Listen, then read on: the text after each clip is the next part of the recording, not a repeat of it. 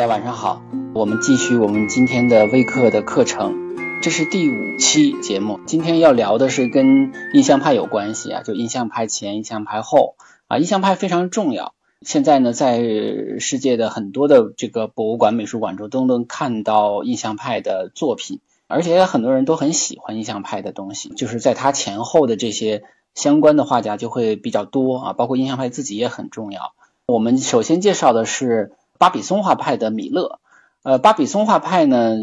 人不是太多啊，但是这个时期流行的是一种叫做写实主义或者叫现实主义的绘画。那么巴比松画派呢，是擅长画一些比较乡村的。他是在这个巴黎周边的枫丹白露旁边有一个小村子啊，叫巴比松村。巴比松画派呢，就是说大家啊，这些画家都在这个村子里啊，主要画一些农民的生活、农村的生活，这个三农题材，开个玩笑说。你像我们今天介绍这个米勒呢，比较擅长就是画风景画和人物画。他最主要的特点就是画农民的劳作，他画劳动中的农民是最多的。所以他的画呢，呈现出一种非常，因为他又是一个现实主义的绘画嘛，他就是非常的朴素啊，非常的诗意啊，所以他在他的画，他的画比较容易识别。那么也是，我记得我在我很小的时候，米勒的像十到岁的人啊等等啊这些画作，经常会坐在呃就会在历史书上啊或者在课文中啊被用到啊，就是觉得他可能更多的反映劳动人民的这样的一个角度啊，因为我们国家的意识形态决定了好像要歌颂这样的一种绘画审美，但是呢，就我们说从艺术的角度来讲呢，每个不同的题材和不同的绘画方法呢都有它的艺术价值。但是我们说米勒的话呢，在中国的八九十年代出生的人哈，或者更早的人呢，他会很熟悉。他可能就有点有点土啊，但是呢，他确实也呈现了一种比较诗意的一种美感啊。它主要是一种比较质朴的美感。首先我们看到的就是巴黎奥赛美术馆的几幅啊，其实最重要的都在奥赛。啊，一个是十到岁的人啊，叫十岁者，还有一个叫晚岛啊，这两幅画呢都来过中国。晚岛是在世博会的时候来过上海世博会，然后这个十到岁的人呢，就是前几年吧啊，也是在上海。像这个播种者啊，播种者这幅画呢就比较有意思啊，就是因为他画的这个播种的人呢，后来被梵高非常喜欢，梵高就模仿着他画了一个自己的播种者。还有一个就是这个叫做浮厨男子啊，这是前段时间刚刚在呃美国洛杉矶盖蒂中心看到过原作。那么这幅画呢特别有意思的就是让我们自然而然的想到了咱们中国的古诗哈，锄禾日当午，汗滴禾下土，谁知盘中餐，粒粒皆辛苦啊。所以这个画简直就是按照这个诗的诗意来做的。这些画呢，我们都看到都是啊劳作的场景。当然这个晚岛呢，它是表现了一种很虔诚的。啊，那种农民的对信仰、对呃对宗教、对信仰的一种非常虔诚、前进的一种态度啊，这个跟夏尔丹是有异曲同工之妙啊。他就是描写的是越是底层的人越对信仰越真诚。那么十到岁者这个画呢，其实是有很多背景的。一般来说呢，在当在当地可能会有这样的一个习俗，就是当你收完麦穗以后呢，会掉在地上有一些这个残存的这个稻穗。麦穗就不要去拾啊，不要去拾，就是会有很多穷人在跟在你的这个车后面，他们去捡拾这些掉下来的麦穗。那么这些是粮食是用来来让他们自己来生存的啊，所以就是给穷人一条活路的一种做法，它也是一个很好的传统啊。我们觉得十到岁的人可能也是呈现了这样的一个传统和一种人文主义的悲悯吧。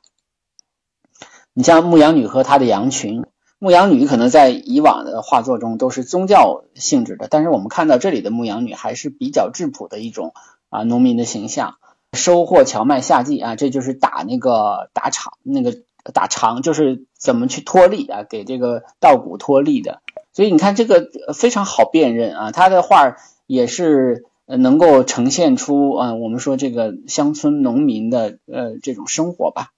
我们接下来介绍巴比松画派的另外一个知名的画家啊，叫科罗。科罗是是非常擅长画风景画的。他跟米勒虽然都是巴比松画派啊，都在一个地方，但是他们的这个风格却迥异啊。这也是反映了就是一个画派中，但实际上大家也会有各自的特点。当然，他也画人物画啊，他画的这个独立的个人的肖像的水平也是很高的，在卢浮宫都有收藏。他画的乡村的这种田园风光呢，它是一种非常空灵的感觉啊，充满了一种诗意，而且呢，整个的场景很静谧，整个画面呢有一种烟霞一般的美感，而且他的这个画中呢，经常会有一种银灰色的调子，那种很空灵的感觉呢，非常像我们中国古代山水画中的那种感觉啊。我们中国古代的文人画、山水画呢，会在。有的会在这个场景中呢点一些这个点景的这种小小人啊，这个人的形象，比如说一个樵夫啊，一个渔夫啊，啊，一个骑着毛驴的老者呀，一个呃抱着琴的童子啊，等等等等，就是这些点景的小人呢，都就是起到了对环境的一个烘托。这这样的话呢，就是这种风格，我们可以在科罗的这种风景画中呢，可以得到啊非常鲜明的这种印证啊。我们可以结合几幅他的。经典画作来说，你比如说，我们先看到的这个叫芒特枫丹的回忆啊，这是他最有名的一幅画，我们就能看到刚才我讲的那种很烟霞般的场景，对吧？那人是很小的啊，一个人好像在树上在摘着什么果子，那么这旁边的湖呢有树的倒影，你看我们后来经常看倒影是谁画？是印象派在画，但是之前的风景已经出来了，对吧？已经有这种感觉了，要追求光影的效果。啊，然后画面呈现出一种银灰色的调子。这个时期的风景画的画法呢，跟印象派的时候还不一样啊。印象派因为印象派直接是到了室外画，而这个时期呢还是在室内画。那么他到室外呢，就是画些素描啊啊，做一些写生啊。那么最终完成这个油画呢，还是在室内完成的。所以他用的颜料。啊，和这个绘画的方法呢还是不一样的啊，所以呢，它的这个画的呈现的质感呢，它并不一定是那么的真实，所以它有很多的主观成分在，因为它是在画室完成的嘛，有很多想象的，所以呢，它表现美感的时候呢，就会有画家本人的一些情感的投射在里边，它有理想化的成分。你看另外几幅画啊，看起来都很像哈，这个马德里蒂森伯内米萨这个美术馆收藏的孤寂。利姆赞的回忆啊，这个也是你看回忆嘛，它它就是一种念想，对吧？它这个名字你看就是一个念想的感觉。像早晨宁芙的舞蹈啊，这是奥赛收藏的啊，也是这样的树荫是吧？就是我我刚才说了，他就是先在室外写生起草稿，那么最终的完成画这个油画的完成还是在室内完成，所以他对光影的那种处理呢，很多都是凭着印象、凭着记忆的。纳尔尼河上的桥啊，你看巴黎卢浮宫啊，他的这个时期基本上就处于新老交交界的地方了。你看他的作品就是有很多在卢浮宫，有很多在奥赛，安格尔也是这样的，米勒也是这样的，有的就在卢浮宫，有的就在奥赛了。所以呃，这个时期呢，因为写实主义，像什么杜米埃啊、库尔贝啊，都是这个时期的知名的这种写实画家。还有一个维拉达福瑞的风景啊，你看华盛顿国家美术馆。就是说，他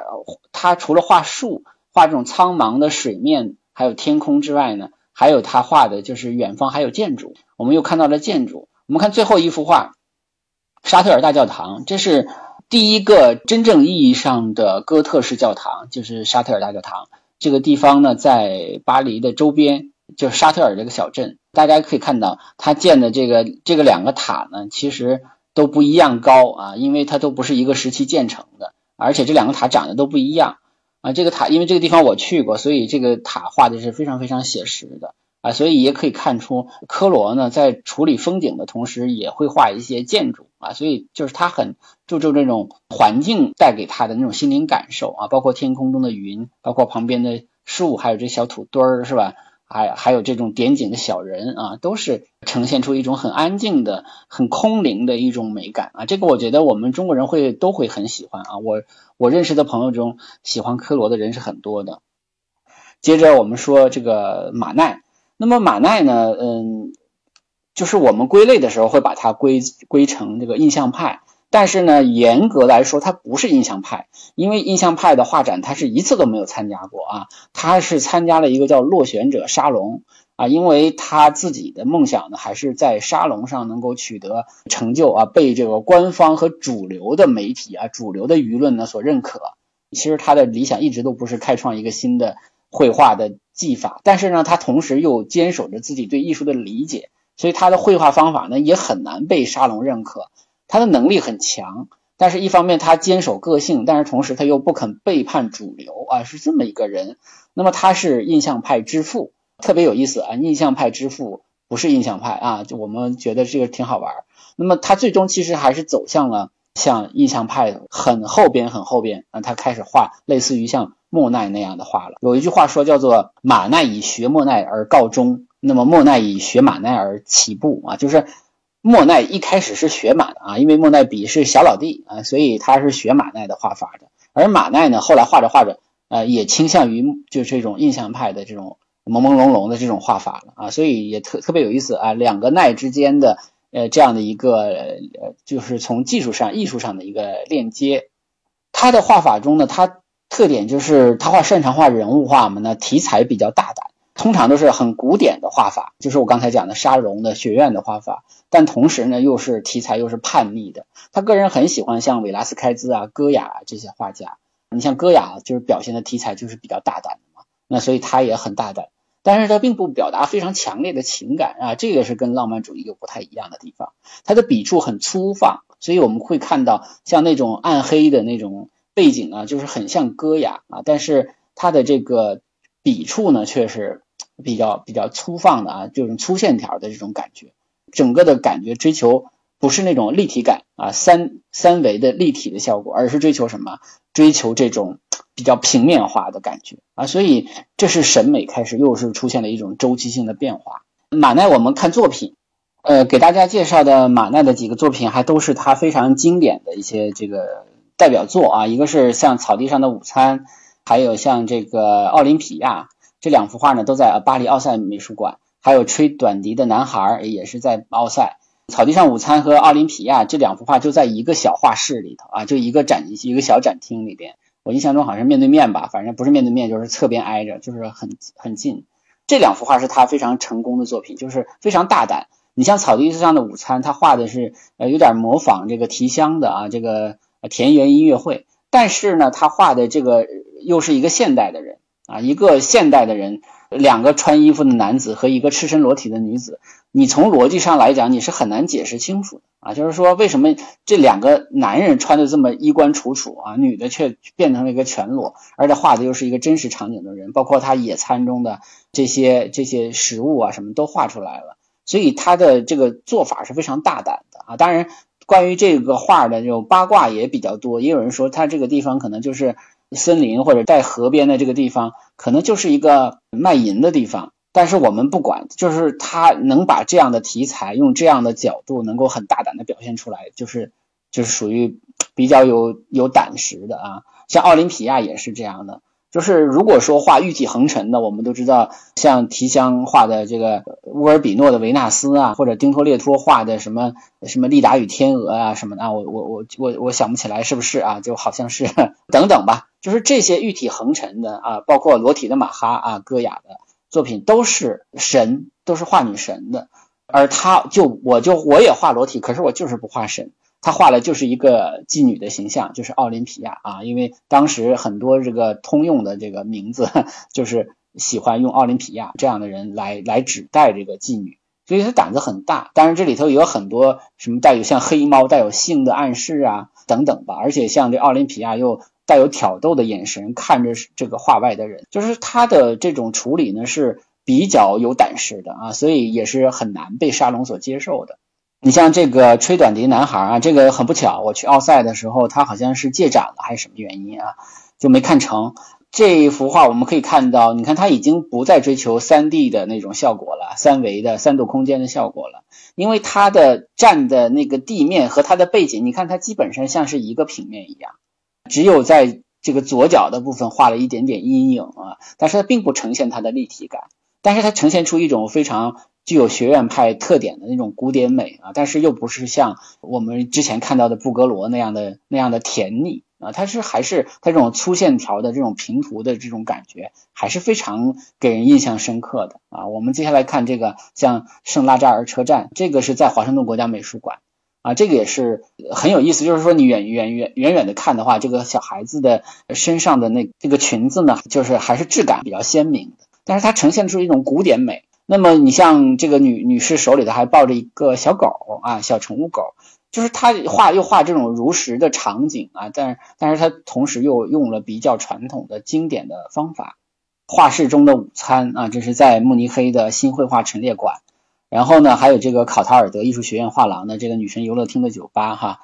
在讲雷诺阿之前呢，我们介绍一下印象派啊，我是放在马奈之后介绍的，就是想告诉大家，马奈呢名义上是印象派，但实际上不是。印象派是承前启后的一个时代，它呢是因为。因为就是当时的科技的发展呢，有了火车啊，大家可以坐着火车到那个远处的具有很好的风景的地方去画画了。然后有那种携带是便携式的那种画箱啊，然后还有那种管状的颜料了啊。因为之前为什么库尔贝啊或者是科罗啊他们要在室内完成，是因为他们还要在室内进行现场的调色，调完色之后马上这色就用用用不完的话，这色颜色可能就废了。但是管状颜料的诞生呢，就使得这种走向室外成为可能。然后呢，还有一些对色彩的研究，什么互补色的研究啊、光线的研究等等等等。比如说，后来发现已经没有纯正的黑色了啊，都是不同深色、不同深度的不同的颜色啊，是这样的。所以在像莫奈用的颜色中就没有纯正的黑啊，在雷诺阿的颜色中也没有纯正的黑。而且还有摄影术的诞生呢，使得那种尤其是像新古典主义的那种。呃，所追求的那种精密的刻画呢，使得它就失去了意义啊。那么这种情况下，那审美需要找到一个新的突破。而且呢，这个时期啊，因因为贸易的原因吧，有很多日本的浮世绘就带到了法国，所以法国的画家呢就看到了这批浮世绘之后呢，就惊异于这个浮世绘在构图上的一些特点和在人物造型上的一些这个特点。那么他们就觉得，哎呀，这个。国家的这种画法，我们从来没有见过，而且这个画法我们要学习要引用啊，所以像莫奈呀，像德加呀，他们很多人都是受到日本浮世绘的影响非常大。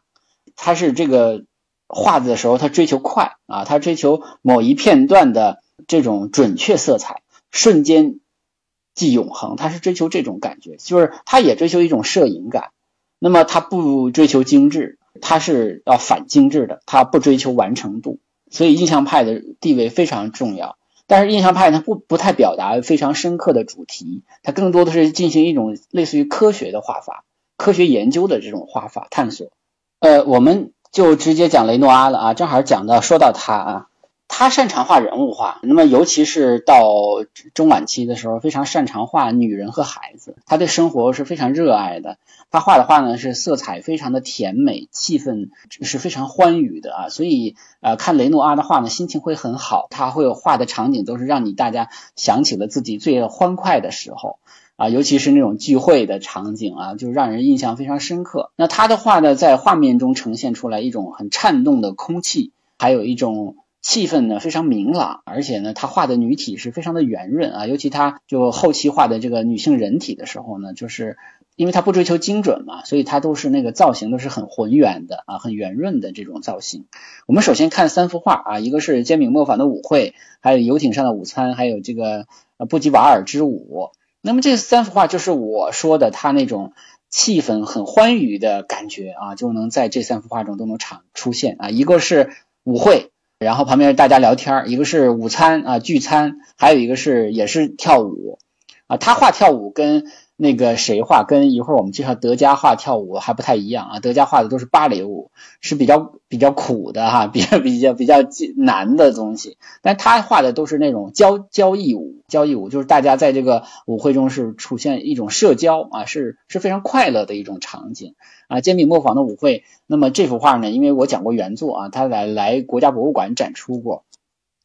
我们在这个画上能看到那种光斑，就是他的绘画的特点，就是他会有一种那种很斑驳的那种色彩啊，很斑驳的光线啊。那么这种色彩和光线洒在人的身上，那我们可以看到这是一个下午嘛。那么太阳就从这个树叶中啊，就射投射到这个阴树荫之中，整个这个舞场里大家都在跳舞。实际上，这些画家、这些朋友们身上有那种斑驳的光线，就打打在他们身上啊。这种他这种画还是远看比较好看啊，说实话。而且他这个色彩呢，也是远看的话就更更漂亮一些。像这个游艇上的午餐是在华盛顿啊，华盛顿的菲利普收藏馆。这是个私立的美术馆，但是这幅画尺幅也不小，比这个煎饼磨坊小点不多。它也是呈现出来这样的一种欢愉的场景啊，也是画家的这些朋友们呢等等。嗯，包括桌子上的这些酒具啊什么画的都非常的精致。但是呢，它总体来讲还是个印象派的画法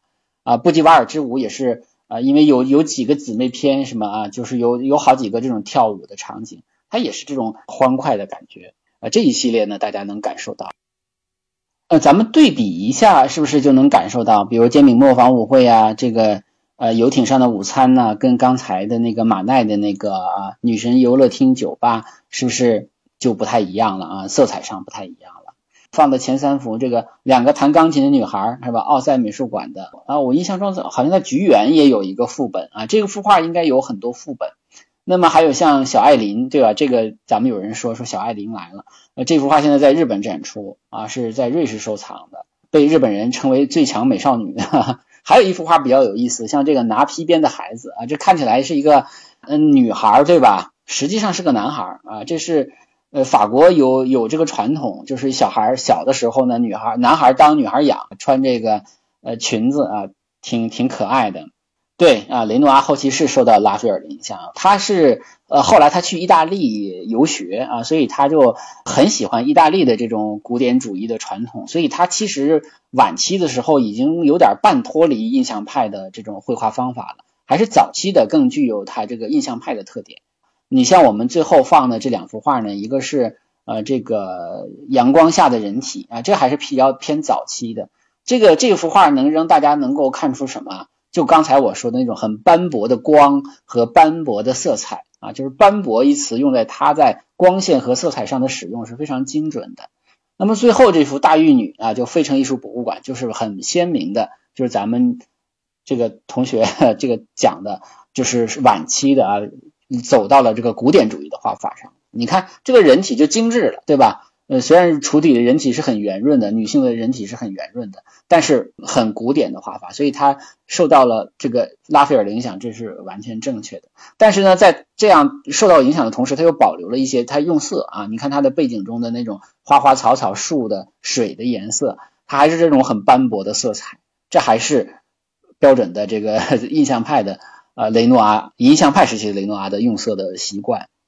接下来我们介绍德加，呃，莫奈我们在试听课中介绍过了，所以在今天的正式节目中就不再说了。呃，德加呢，他其实是很好很好辨识，因为他太喜欢画芭蕾舞女了啊，就是他的大多数作品都是画芭蕾舞的舞女，就是属于一眼就识别了啊。所以像他也是常年混迹于巴黎的加尼叶歌剧院的啊。如果大家去巴黎的加尼叶歌剧院去旅行的话呢，在他的这个艺术品商店里头。就会卖了大量的这个德加的这个画作的周边产品。那么他呢，就是跟这个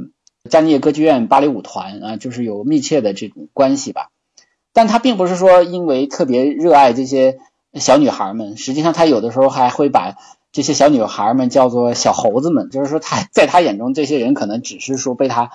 被他画的一个对象。他作为印象派画家又不太一样，在于他专注于室内画。因为我们之前说过，印象派其实是主要画室外的啊，但是他恰恰相反。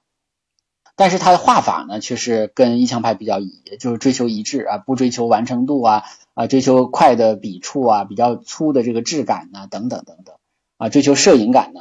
那他除了画芭蕾舞女之外，还画这个浴女啊，就是洗澡的啊，这个听起来格调不太高哈，而且他画的这种人物呢，都是。像人有有人说，像在钥匙孔里偷窥到的这种洗澡的女性，因为这是真正在洗澡嘛，不是不是那种搔首弄姿的，是吧？不是像布格罗那样的是摆出来的，而是说要真真正正的在洗澡。所以说这时候什么姿态都有。但是呢，如果说大家看过浮世绘的啊，像北斋漫画的一些作品就知道了，那么很多的人物姿态都来自于日本浮世绘，来自于北斋漫画。他把这个日本浮世绘上人物的姿态用在了这些玉女的身上，而且他还有一个爱好，喜欢画马。他跟那个吉里科一样，喜欢画赛马。但是他画的赛马呢，一般不是动态的，相对的是那种赛马之前大家在场边溜溜达达的那种场景，这个画的是很多的。真正比赛的时候，他反倒不怎么太画。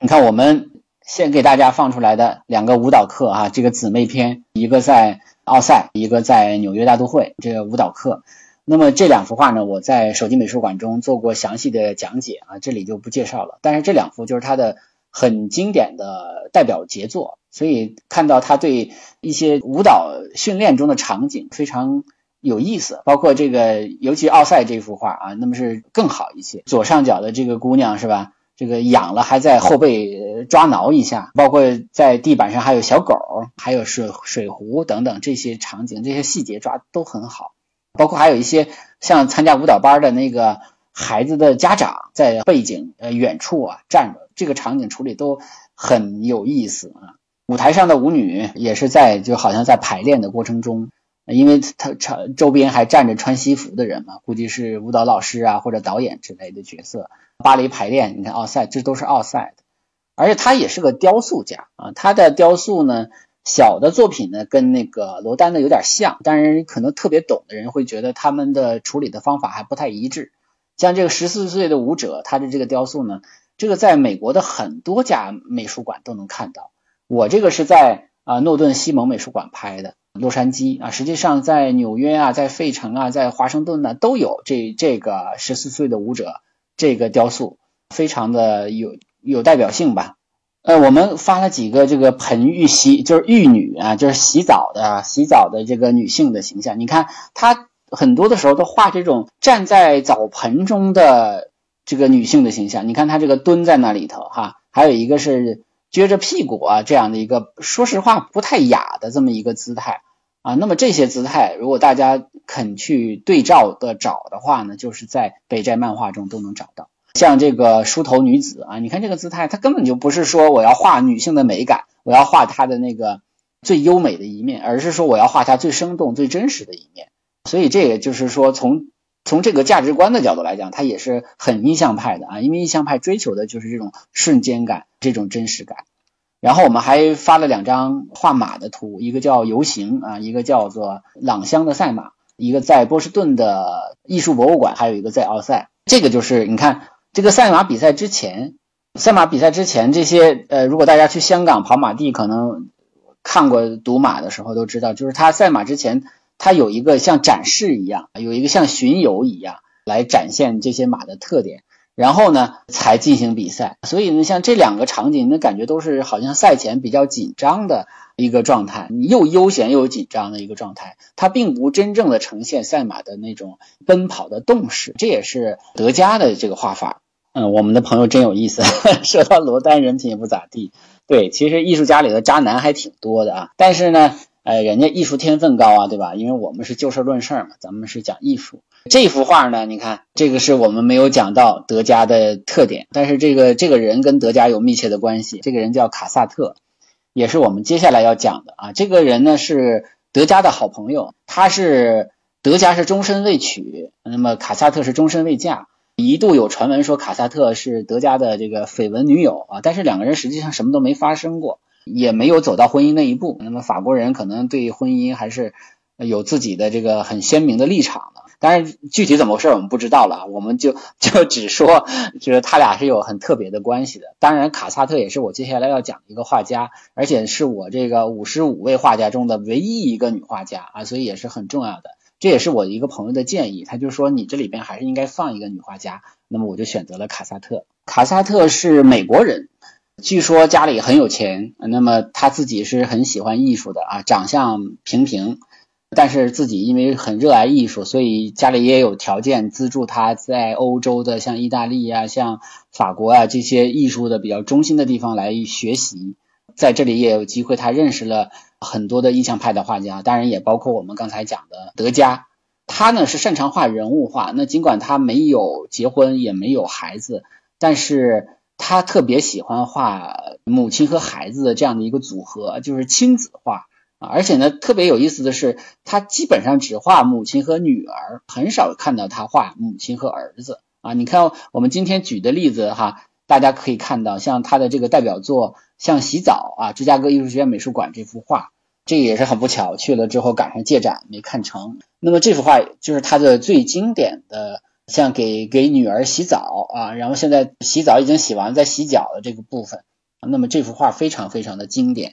他大量的是画这样的，也就是说，他内心其实尽管没有成没有结婚，但是内心里头还是装着一个母亲啊。他是表达这种慈爱还是很很准确、很到位的。这也是一般男画家可能不太愿意画或者想不到去画，或者说画也未必有他画的更温馨感人，所以这也是卡萨特的一个作为性别的优势。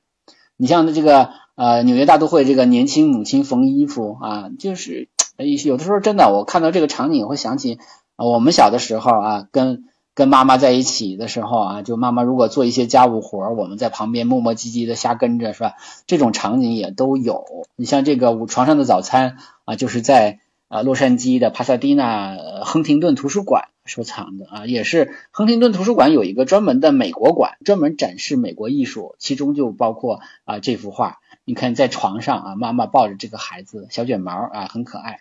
你像这个妈妈要给犯困的孩子洗澡啊，这个很有意思。这孩子已经困了啊，但是他要给他洗澡。这个是在洛杉矶郡立美术馆啊，因为他是美国画家嘛，所以美国还是很注重本土画家的这个收藏的啊。大多数都是在美国了，像夏天啊，也是在那个汉默美术馆。这是在洛杉矶的 UCLA 啊大学的汉默美术馆。这个馆不大，但是收藏还不错。你看，就是妈妈带着女儿坐划着船，那么周边都是一些公园的这种水鸟、野鸭子什么的。啊，这个比较可爱的这个蓝色扶手椅上的小女孩，据说是德加帮她改过，就是说这个画应该是他们俩共同完成的吧。所以卡萨特的画呢，呃，一个是呢，他大多数都收藏在美国，但是他又是一个标准的印象派画家。然后呢，他就是主要是画母与女啊，母女关系，然后画这个小女孩比较多啊，所以他是鲜明的母亲的这种感觉啊，尽管他并没有做母亲，也比较好识别。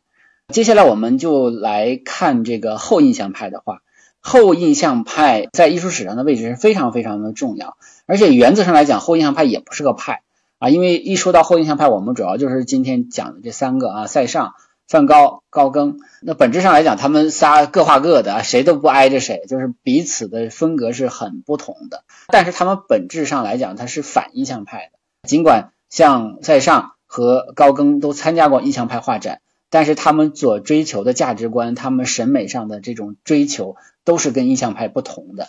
啊，因为他们开始追求画面的秩序感和永恒感啊。印象派的时候，他因为他追求那种瞬间感，他不追求永恒感，所以他的画会给人感觉比较乱。最鲜明的就是莫奈的画，会感觉给人有点乱糟糟的感觉。但是呢，他追求的是那种当下的光线的色彩啊，所以他追求的不太一样。这个后印象派呢，开始追求情感和思考。啊，你像高更就追求思考，梵高追求的是一种情感。梵高的画为什么感人？是因为他也在表达情感呢，所以你会感到他情感的存在，对吧？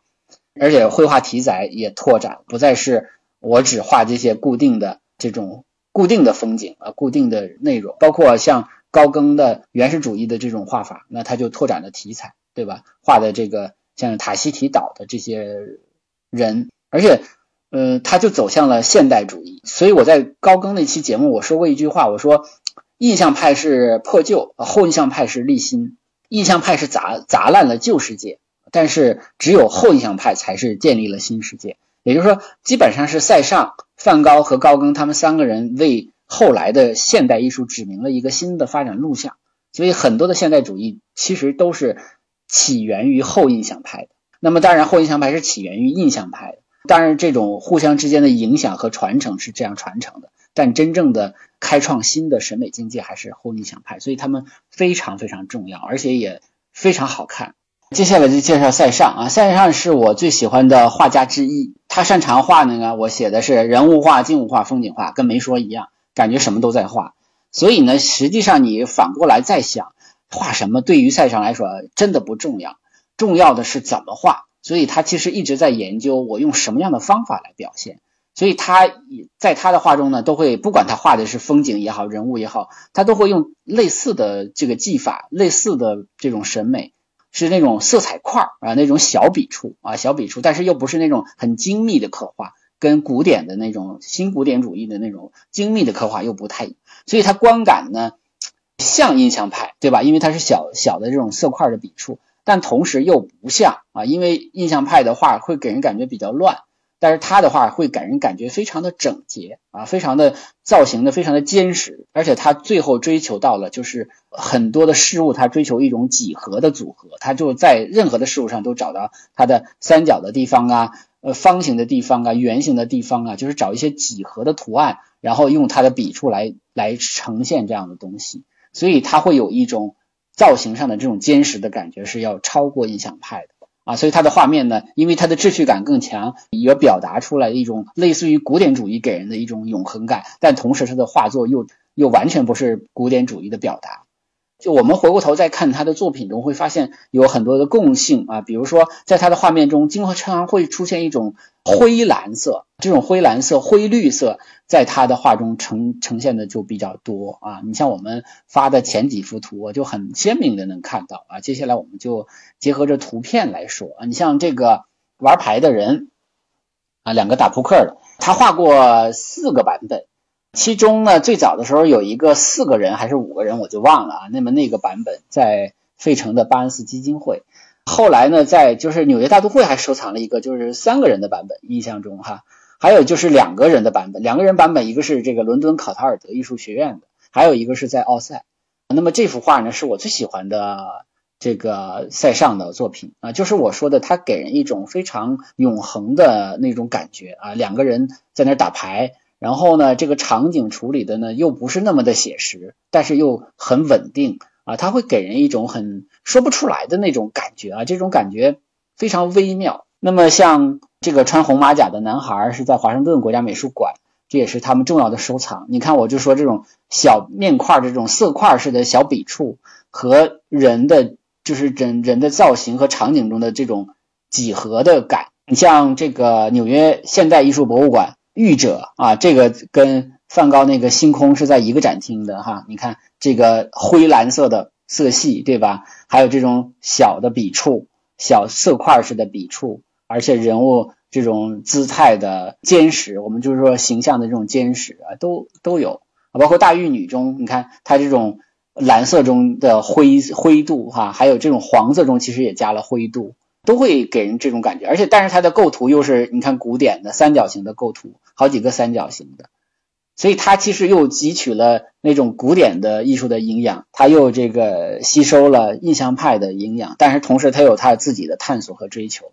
实际上，后印象派这三个画家都很孤独啊，他们不是那么特别扎堆儿，他们最大的特点就是他们都有自己的追求，都有自己的想法，然后都把自己的想法最终落实到。呃，笔下啊，所以也是比较有个性的这个画家。呃，塞尚的这种在绘画中，在所有的地方去寻找那种几何的呃成分的存在，其实就是直接引引发了立体主义的艺术啊。但是立体主义的来源可能还有像像非洲木雕啊等等，我们讲毕加索的时候聊过啊。但是这个塞尚的发现就直接诞生了立体主义，所以立所以塞尚的影响真的是无远弗届的啊，影响是非常大的。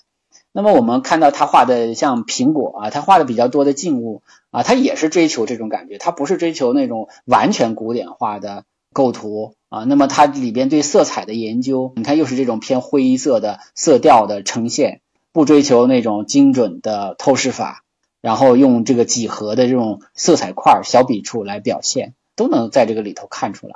看着很舒服。我我反正我特喜欢，我也说不清。我我觉得我是很难去讲清楚对他的喜欢的。那么圣维克多山那他也是画了很多幅，包括一些草图，包括一些未完成的作品。我们在这里选了伦敦考塔尔德艺术学院的这个，你看。前景是偏绿色的，远景是偏蓝色的啊，也用了一些这种空气透视法的这个作用，但是它主要还是出现那种小色块、小笔触、几何形的笔触，像这个呃纽约大都会这个啊也是，就是它在整个的画面中都会有这种灰调子，这种灰调子看起来真的是很舒服。呃，我们塞尚就介绍到这儿，我们接下来介绍梵高啊，梵高，人家说你还介绍啥？现在梵高太有名了是吧？如果哪个。博物馆有梵高的收藏的话，都是当做一个宝啊放在那儿。但是我觉得还是让大家去去去呃总结一下和提炼一下他的一些特点吧，或者说他最精彩的作品的一些特点。那我觉得他是他是荷兰人啊，他不是法国人。他擅长画人物画、风景画、静物画啊，其实还是这样，他就是画什么不重要，重要的是怎么画。他的特点是啊，找到了一种很动态的、颤动的、流动的笔触啊，他的笔触是颤动的，是流动的。这也是为什么前段时间那个那部电影我持反对态度的这个原因啊，因为他的画本身就是动感的，就是尽管它是一个平面的静态的画，但实际上他的画中处处在动啊。如果你再用它动画片来表达这种动态的话，就把这个动就给弄实了啊，而且看着也不舒服。所以呢，我觉得他的画呢还是要看原作啊。那么那个电影是无法呈现他这个作品的。他的还有一个特点就是他非常喜欢用明亮的色彩，尤其是喜欢用明亮的黄色和明亮的蓝色，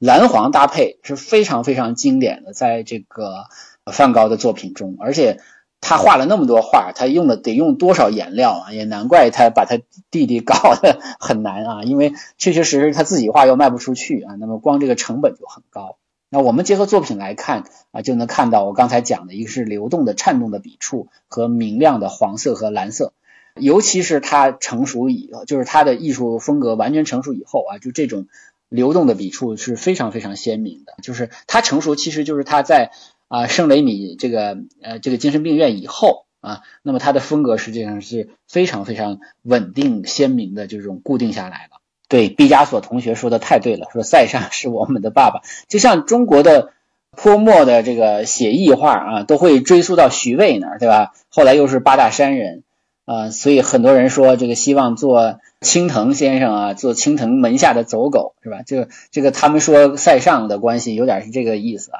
扯扯一会儿中国传统的。我们接着看梵高的画啊，最有名的星夜。呃，那个歌哈，大家听了都很感动，对吧？那么这幅画呢，我觉得看这个画的时候会人会掉泪的啊！我看这画还没看原作，我看到这个网上的图片的时候，我都快要掉泪了。我觉得真的是特别打动人的啊！它的这种黄色、蓝色和流动的笔触，啊，是一个像燃烧一样的这个树哈，都是给人的感觉印象深刻啊！我觉得真是有一种无言的美。或者说也不叫美，就是特别的动人。你像麦田群鸦，啊，这个是啊阿姆斯特丹梵高博物馆的作品啊。那这也是他生前就快要不是最后一幅啊，但是也是快要自杀的时候的这幅画。这种很压抑的蓝色的天空是吧？那么这种很耀眼的麦田，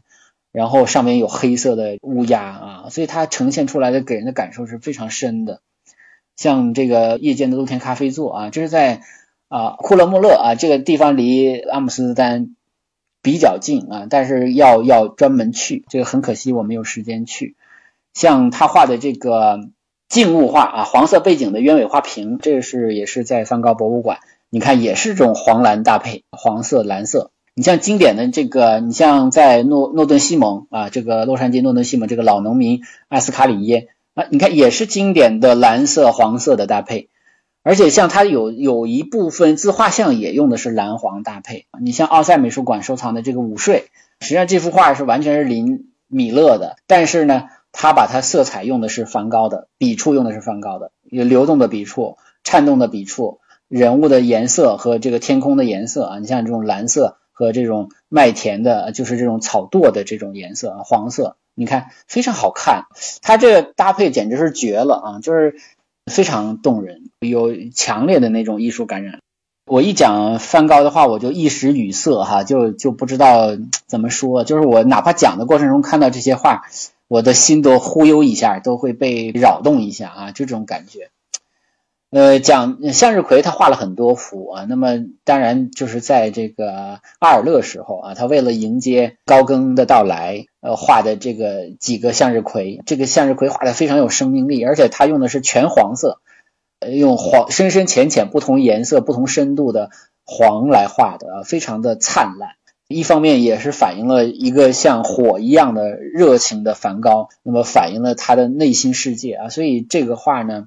所以梵高的画真的，我觉得讲什么好像都是多余的哈，还是主要的去看原作。这里边也讲到一些我自己在看画的时候发现的一些呃小秘密啊，或者叫规律吧啊。那么分享给大家，就是用了几幅，一幅是在洛杉矶汉默啊 UCLA 汉默美术馆收藏的圣保罗医院花园里的树啊，这幅画很好看，尺幅也挺大的啊，大家。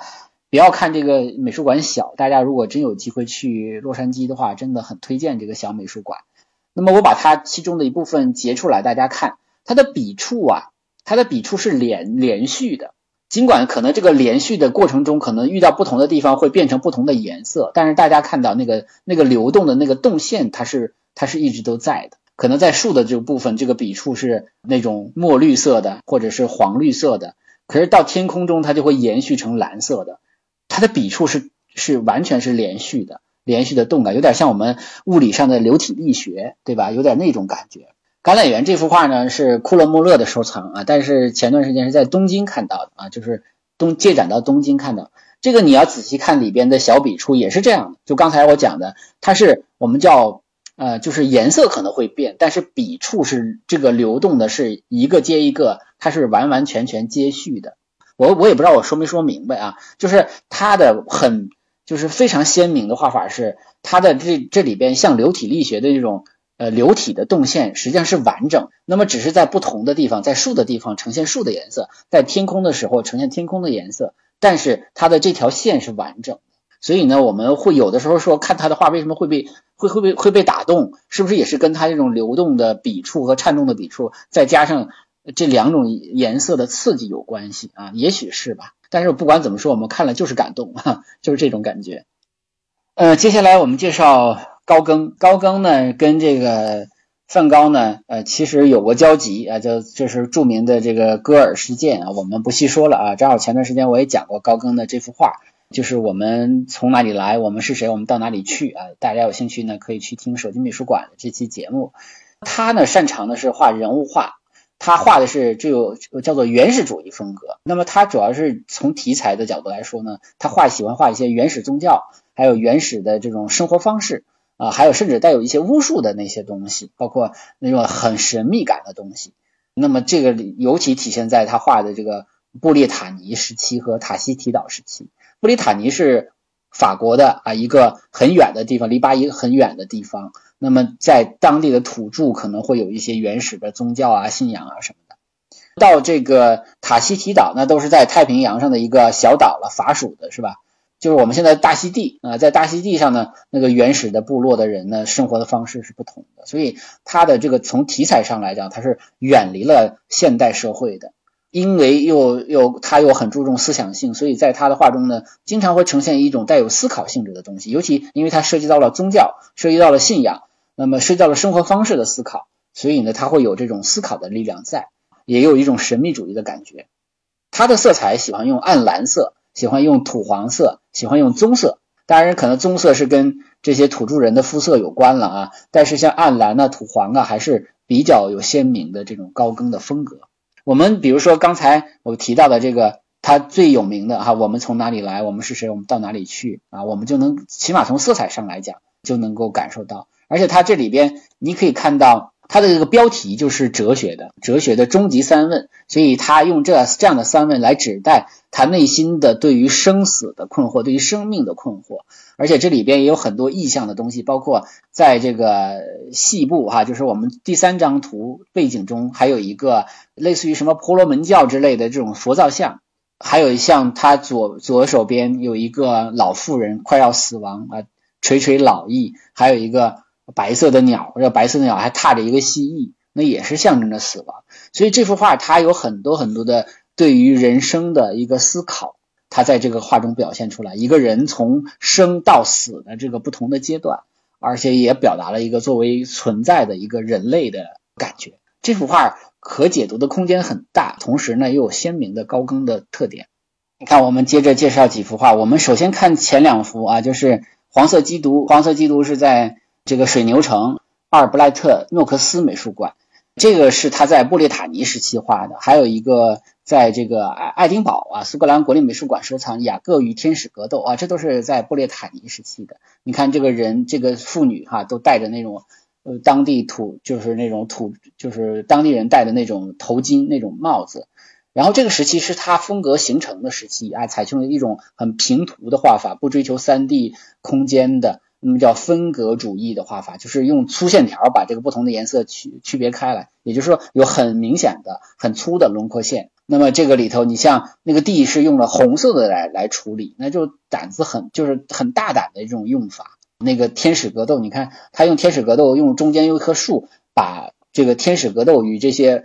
带有一些巫术性质的那那种感觉，就是好像我们在旁观现代人在旁观这个天使格斗一样。这个人物造型其实是受到浮世绘的影响的。我们从这两幅画中呢，可以看到他风格开始形成了。到后来呢，你像沙滩上的塔希提女人呐，包括这个消遣呐，奥赛的这个消遣呐，包括永远不在啊，这是考陶尔德艺术学院收藏的。那么这里的都带有塔希提岛生活方式和神秘主义的东西啊。你看他这个深夜里躺在一个明黄的枕头上，甚至还有点做噩梦的感觉。包括他的这个。窗子上还停着一个黑鸟，是吧？这个鸟和鸟的意象的出现啊，带有神秘的东西，所以带有点巫术性质的东西，所以这些都是跟呃宗教信仰、思考等等都有关系的啊。这是高更的特点，高更就是呃原始主义的这种开创者吧。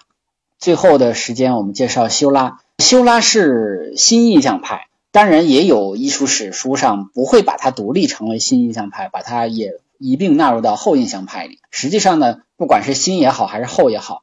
就是想说的是，它跟印象派不太一样了。而且呢，它有它的这个艺术追求，它就是采用了一种叫做点彩画法，就是像数码相机的一个像素一个像素一样，它会用很纯色来点这些像素啊。我们给大家发的第一张图，其实就是把那个杂耍秀啊，就是大都会的这幅杂耍杂耍秀，右边有一个人腋下夹着一个手杖，这个人把它放大了。我们就可就可以看到它的这些点的构成了，就是他会用一种技法呢，当时的科学的研究，实际上就是跟我们现在看电视、看液晶电视、看等离子电视的这个成像机理是一样的。我们看电视实际上看到的都是一个一个点，但是这些点在我们一在我们的眼睛中并不会呈现出来点，我们会把它混在一起啊，混成一个很清晰的图像，所以它也是追求这个效果。但是当时呢，因为技术的原因啊，等等等等吧，所以他可能就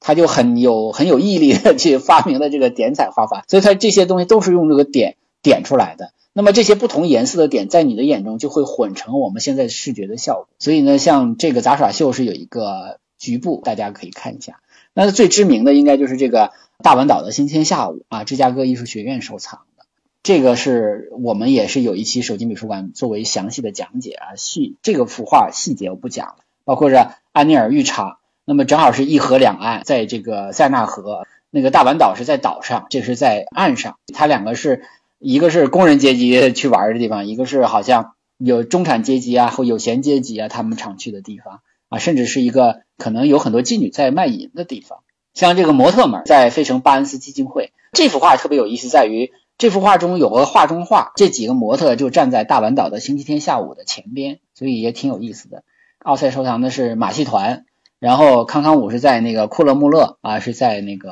荷兰阿姆斯特丹的远郊吧？你看都是这种一点一点点出来的。但是修拉呢，他其实也是为了寻找画面的秩序，他的他的出发点跟塞尚是一样的，就是要找寻这个绘画所能够呈现出来的永恒的感觉，而不是。那个印象派所追求的瞬间的感觉，经过他的这种点法呢，最后就形成了这样的一种很特别的视觉感受，就是追求到了一种古典的感觉。但是因为他的画法可能也确实是比较费时间吧，真正用点彩画法的画的画家呢，就他跟希涅克，其他人可能会借鉴。你比如说梵高也会借鉴他的这个点彩画法，像毕沙罗也尝试着画过一些点彩画法，但都没有这个毅力，甚至说实话还。不如他点子点的点儿小啊，因为这个东西点的点儿应该足够的小，有足够的耐心去分离这些一呃这个一个颜色中的它的混的这个色点啊才行。那么希涅克的点子都明显的比他大，所以